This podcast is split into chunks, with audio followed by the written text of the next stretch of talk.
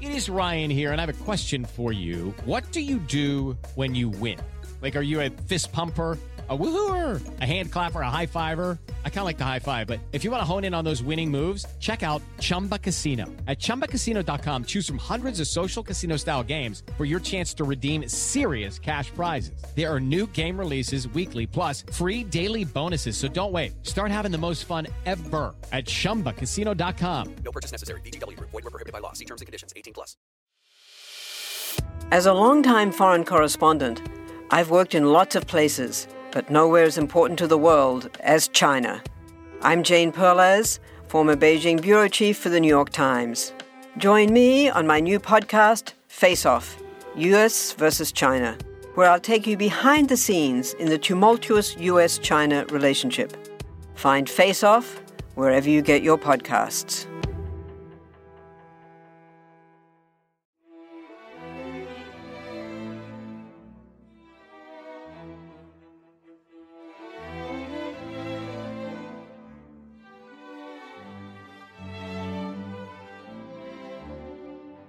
Welcome to Pax Britannica.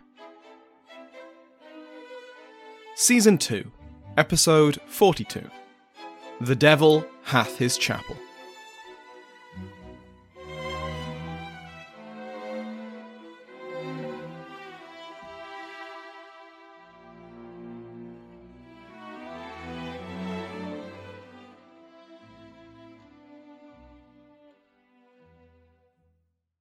Welcome back to Pax Britannica. I'm your host, Samuel Hume. Before we begin today, I'd like to thank my Patreon House of Lords, which has been joined by Archie Viscount Simpson and Stephen Baron Williams. Like all other patrons, they can now listen to this and every other episode ad-free. Go to patreon.com slash Pax Britannica to find out more.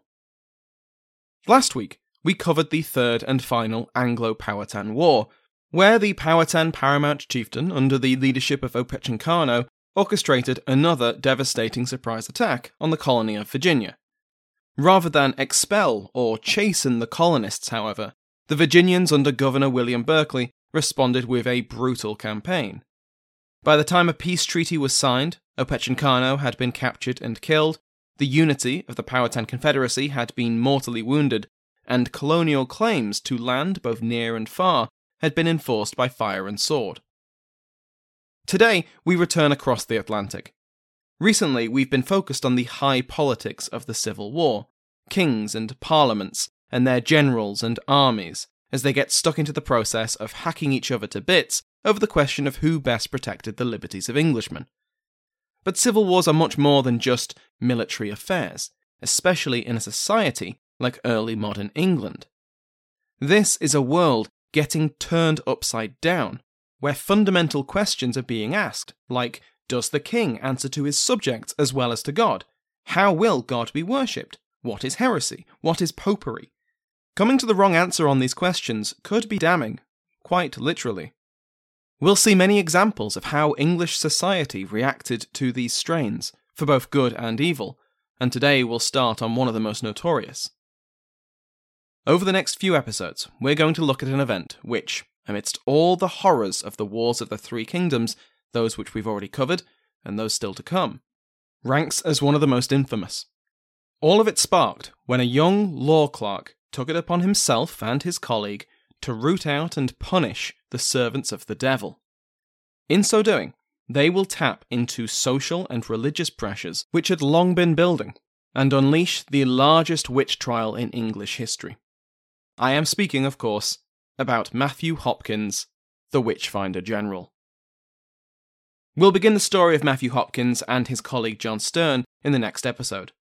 Today, we'll be exploring the context of the time and try to understand why this seemingly isolated and incredibly violent spike in witch trials occurred where, when, and how it did. Next week, we'll begin a series of episodes on the East Anglian witch trials and why, even at the height of a quite brutal multi kingdom civil war, the focused cruelty of the powerful against the powerless stands apart. These episodes are adapted from the history of witchcraft, so long-time listeners might recall a lot of these details. I'll be focusing on three main arguments which help explain why Hopkins was not only willing to conduct his trials, but also why the communities he visited across the home counties supported him. Firstly, the breakdown in the legitimate state authority due to the Civil War, authorities that had been keeping any latent desire to hunt witches under control. Secondly, an overwhelming religious fervour that had been simmering for decades and had partly led to the war in the first place.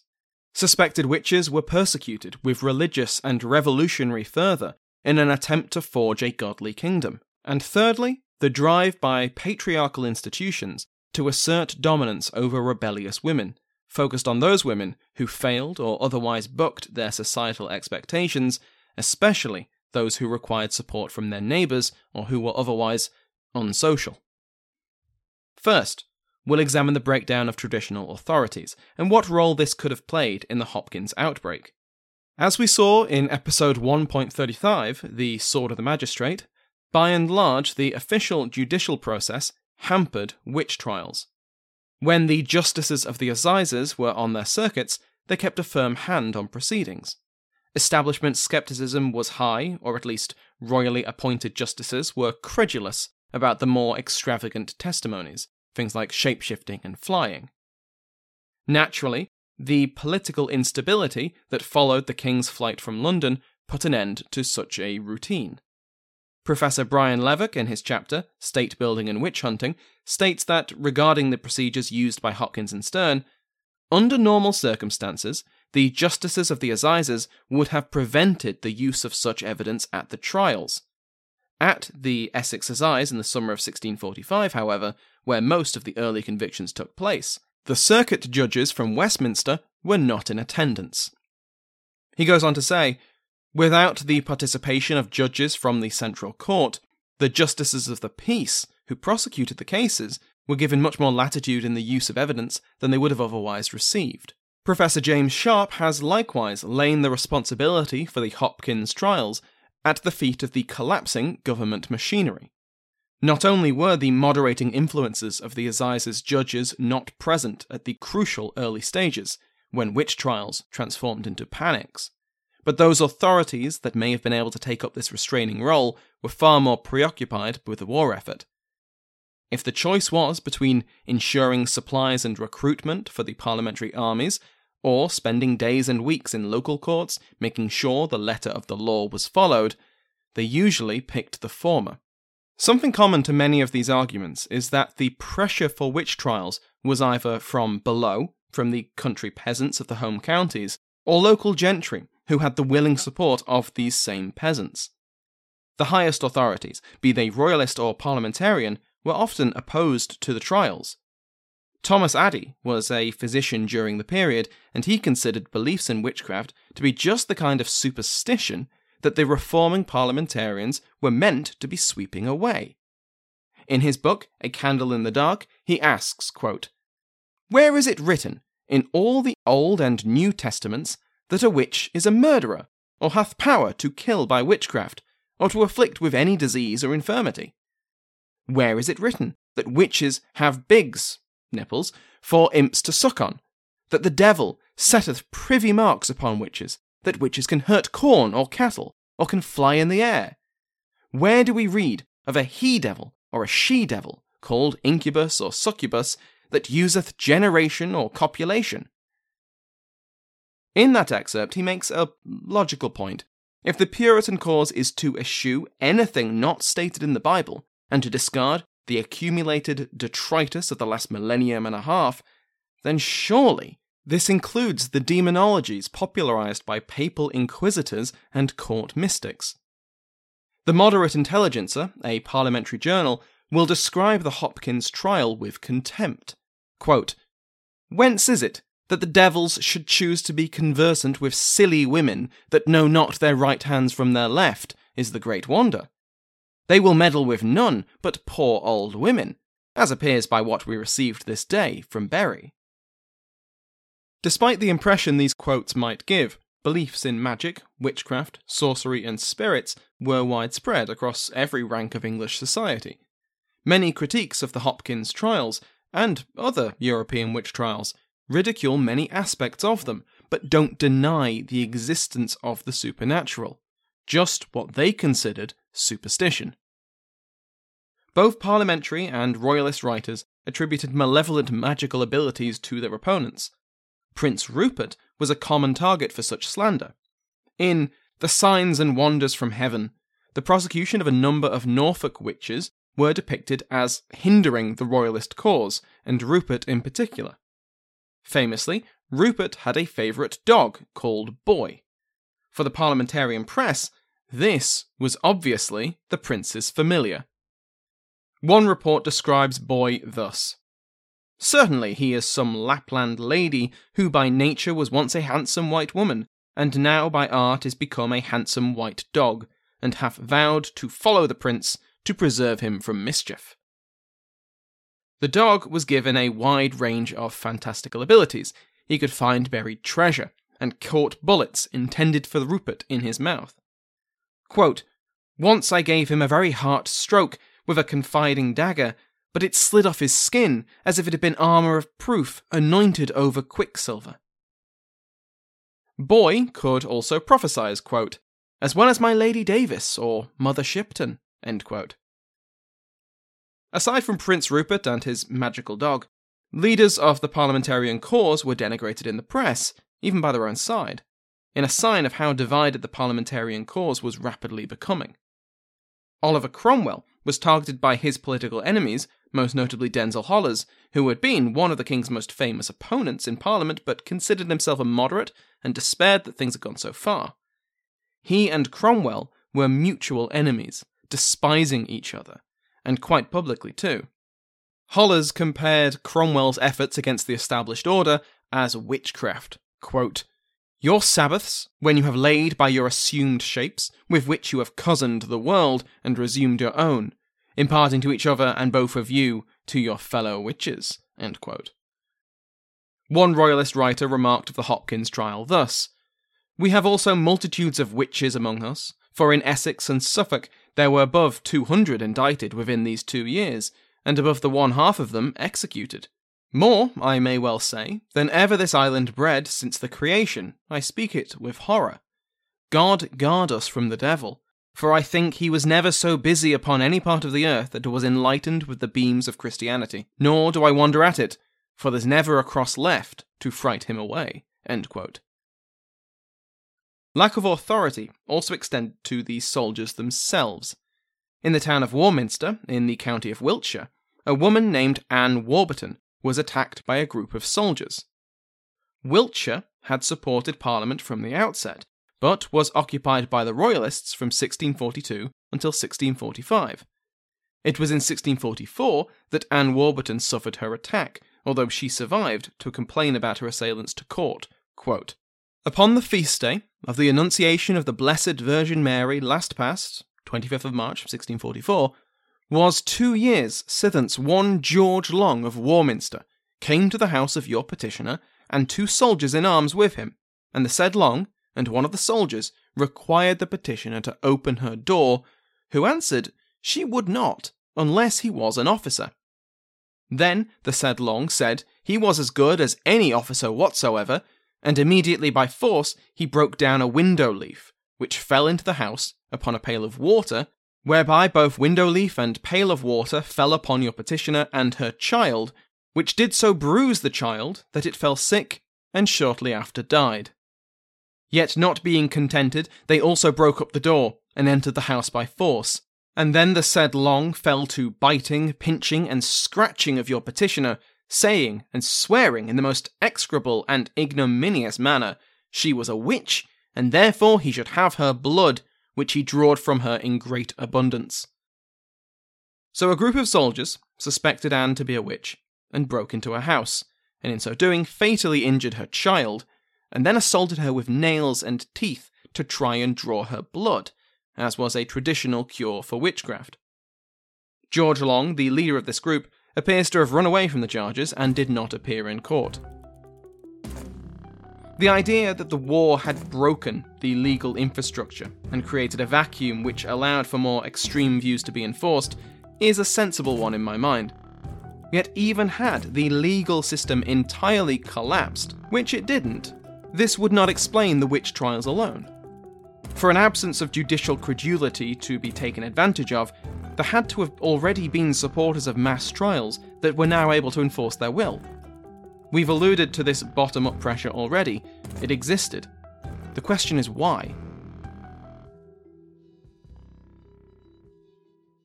Step into the world of power, loyalty, and luck. I'm gonna make him an offer he can't refuse. With family, cannolis, and spins mean everything. Now, you wanna get mixed up in the family business. Introducing The Godfather at ChumbaCasino.com. Test your luck in the shadowy world of The Godfather slot. Someday, I will call upon you to do a service for me. Play The Godfather now at ChumbaCasino.com. Welcome to the family. No purchase necessary. VGW Group. Void where prohibited by law. 18 plus. Terms and conditions apply. Let Mysteries at Midnight be your destination for detective whodunits and captivating mystery stories. You'll hear classic stories like Sherlock Holmes, Agatha Christie's Poirot, and short tales from H.G. Wells, Charles Dickens, Edgar Allan Poe, and others. I'm Christopher, and I read these classic stories in the soothing style of a bedtime story, so you can listen to them in bed when you drift off to sleep. I also host the number one sleep podcast in the world called Sleep Cove, where millions drift off to meditations, hypnosis, and bedtime stories. We soon realized that listeners wanted to hear our mystery stories all in one place. So we created Mysteries at Midnight, where you can listen to all new tales every week.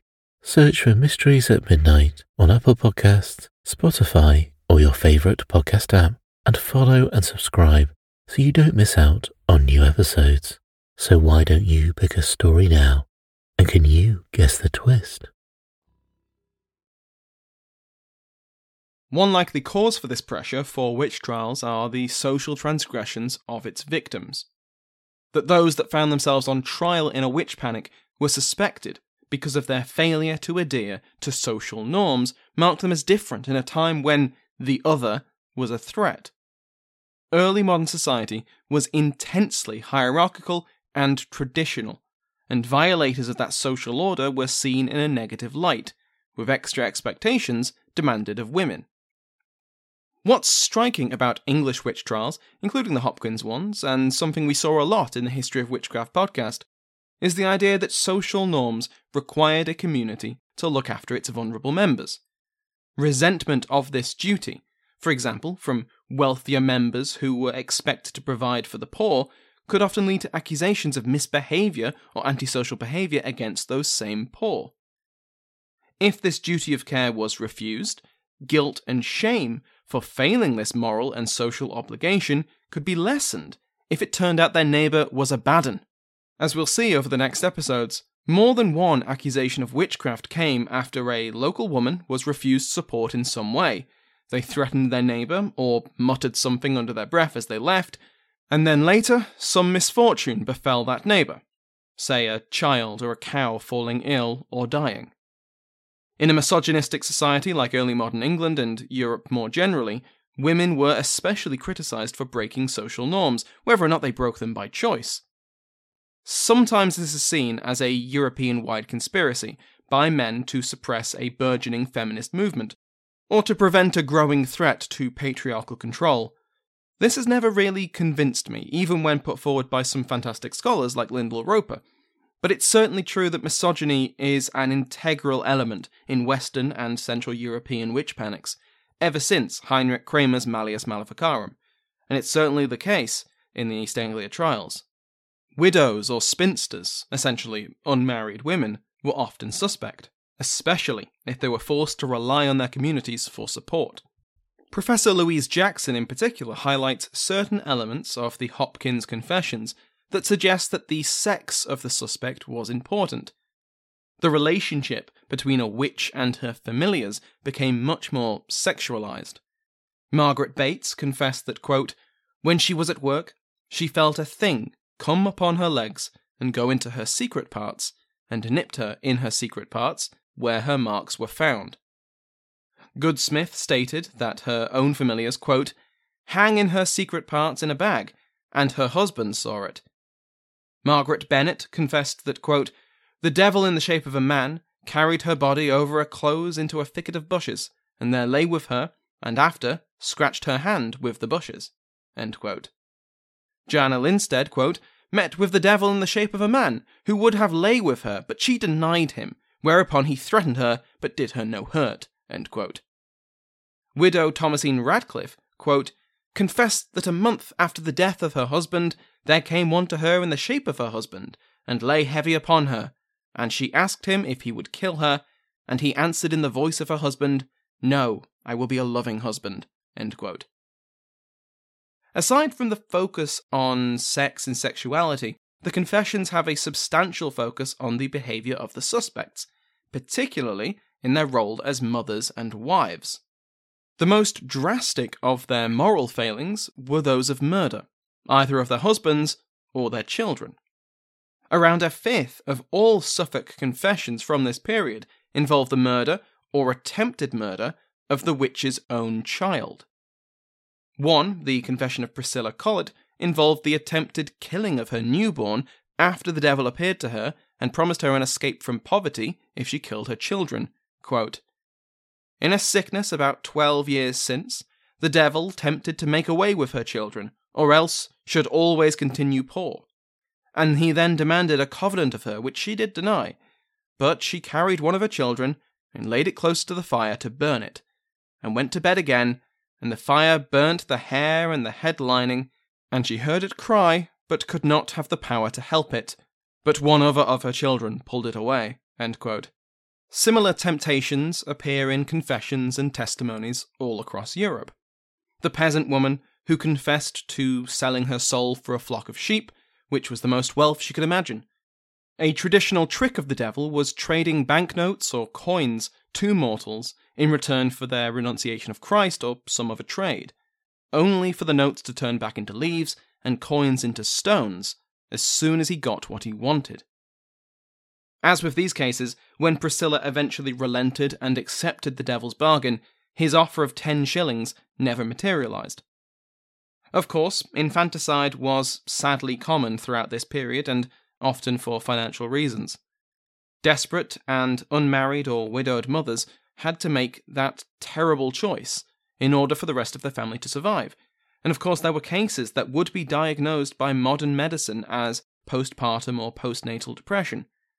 I once heard a paper by the University of St Andrews Morag Alan Campbell that discussed cases of PPD motivated infanticide much earlier than you might expect, and how its treatment by medical professionals and the law has altered significantly over the last century and a half. One of the things that stuck with me was that she had found that people consider PPD to be a modern illness, when it simply isn't the case, especially as we see this diagnosis fit with the confessions of many of the Hopkins witches. Professor Jackson further contextualizes the Collett case. Collett was ill when the devil supposedly appeared to her, although whether this was a physical or mental ailment is unclear. But in either case, the sickness affected her mental well being. If this was PPD, she may have felt incredibly hostile feelings towards her children and projected these to the devil as the cause of them. Another confession involving attempted infanticide can be seen in the case of Mary Scrutton. Scrutton confessed that, quote, the devil appeared to her twice, once like a bear, once like a cat, and that she tempted her in a hollow voice to kill her child. Professor Jackson makes a comment here that this is the only time she had found the devil referred to as female, although she suggests that this may be because of the sex of the cat. Children were not the only targets in these confessions. Husbands were just as common. Susanna Stegold confessed to having met the devil shortly after her wedding. She stated that she knew he had powers after wishing a greedy pig of hers wouldn't eat as much food. And the pig promptly died. Her husband, who would most likely beat her, would later suffer from mental illness, eventually fatally, and Stegold blamed herself for his death. Quote, her husband, being a bad husband, she wished he might depart from her, meaning, as she said, that he should die. And presently after he died mad. She cried out, Oh, my dear husband, but being asked whether she bewitched him or no, and said she wished ill wishes to him, and whatsoever she wished came to pass. His illness apparently could not be explained by any natural means, and so the cause must have been supernatural. Jackson argues that Susanna believed that she had failed in her wifely role. Accepting the beatings of her husband was the expected duty of a good wife, provided he didn't go too far. For her to despise her lawful and wedded spouse and wish him dead was failure enough. That her wishes came true was evidence of her own evil, and Jackson states that Steggold thought she was a witch, confessing out of guilt and fervently believing her own invention that she had three imps. In the framework of early modern English society, corruption by the devil was the only explanation for her feelings and experiences. Susanna Steggold would be hanged. Professor Jackson argues that, in her studies of the Suffolk trials, it was the notoriety of the witch trials themselves that made these women consider their behaviour through a spiritual lens. The confessions of these women were, quote, judging themselves as wives and mothers. They were judging their angers, their bitterness, their fears, and their failures to live up to the expectations of others. With the right persuasion or coercion, these women would confess their perceived crimes to the witch finders and they would hang for them. The third factor, which is also partly connected to the feminist theory, is the religious element. Just like with social hierarchy, religion was unavoidable in early modern society, as we well know. And the atmosphere of southeastern England during the Wars of the Three Kingdoms was particularly claustrophobic. The relationship between the popularity of Puritanism and the number of witch trials has been exhaustively researched and is still highly debated. Professor Jackson, for example, disputes the importance of Puritanism to the witch trials, naturally emphasizing the importance of misogyny over religious zealotry. Whereas Dr. Peter Elmer considers the religious beliefs of East Anglian society to be deeply intertwined with their political allegiance, and both combined created the exceptional circumstances of the Hopkins trials. Elmer bases this argument on two important factors. Firstly, the people of southeastern England were highly politicised by the religious and political battles going on throughout the country. When the order of the universe is being questioned, it's very difficult to stay neutral. However, he points out that the southeast was not alone in facing these developments. So why the difference? Why were there not mass trials across all of England? It is in combination with the second factor, that the southeast was very rarely the subject of the military battles of the war. To quote Elmer in his 2016 Witchcraft, Witch Hunting and Politics in Early Modern England, the absence of fighting and resulting devastation meant that local government and administration, far from collapsing in this region, continues to function and allowed local elites the opportunity to rebuild their communities, albeit according to a new set of precepts laid down by a consortium of godly preachers and God fearing magistrates. The witch hunts in East Anglia, I shall argue, were not therefore a judicial aberration, but rather should be seen as part of a concerted attempt by a coalition of local interest groups to construct a godly society purged of its various enemies, including witches, and reconstituted on sound biblical principles. In other words, Elmer is arguing that the judicial systems of East Anglia were not lowering their standards due to an absence of central supervision, but were instead attempting to impose a new populist and reformed set of standards. Elmer points to the proliferation of rhetoric describing the country as a body politic, with all the medical metaphors that entails. To root out witches was to detox.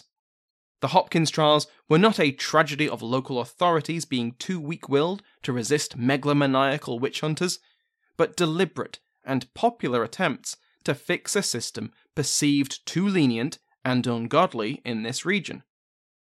The opposition to the Laudian religious reforms had been significant. The reforms had been considered by some to simply be attempts to bring Catholicism back to England. We've mentioned in previous episodes the populist violence visited upon Catholics as the kingdom moved towards civil war.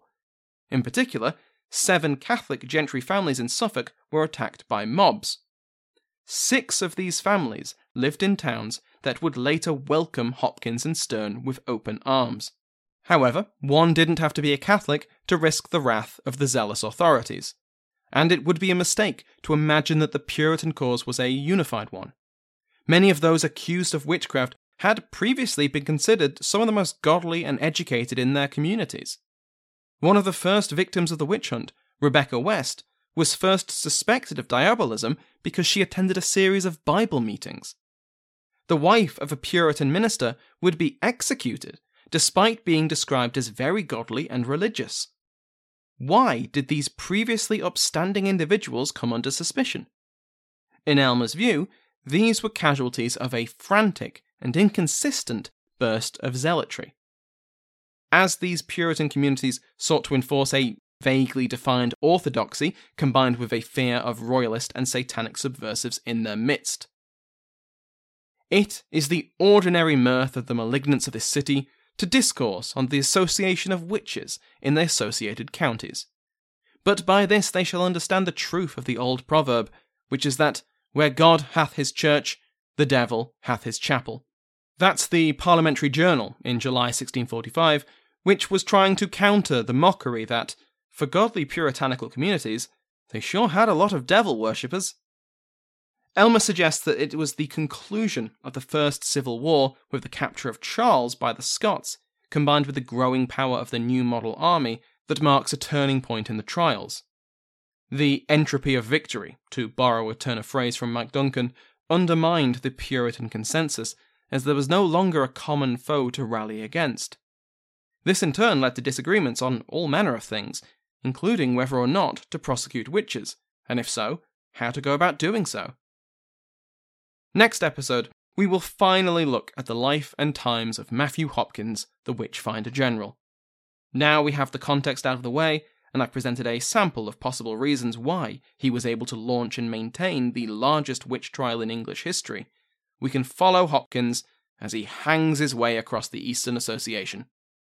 Thank you to my House of Lords, including but not limited to Frederick, favourite of the King, the Duke of Bristol, Bill Winkus, the Marquis of Dorset, Thomas Kessler, and the Earl of Bradford, Richard Liddell. Remember that every patron, regardless of rank, receives an RSS feed which you can put in any podcast app to listen to the podcast ad free.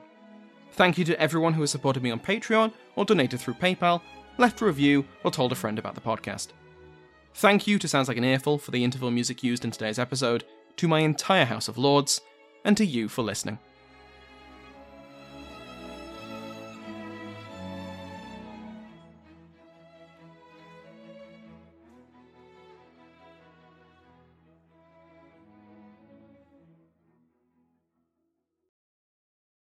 Hello, it is Ryan, and we could all use an extra bright spot in our day, couldn't we? Just to make up for things like sitting in traffic, doing the dishes, counting your steps, you know, all the mundane stuff. That is why I'm such a big fan of Chumba Casino. Chumba Casino has all your favorite social casino style games that you can play for free anytime, anywhere with daily bonuses. That should brighten your day a little.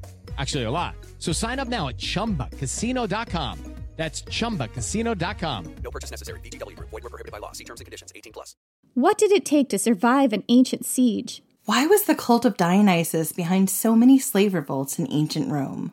What's the tragic history and mythology behind Japan's most haunted ancient forest? We're Jen And Jenny. from Ancient History Fangirl. Join us to explore ancient history and mythology from a fun, sometimes tipsy perspective. Find us at ancienthistoryfangirl.com or wherever you get your podcasts.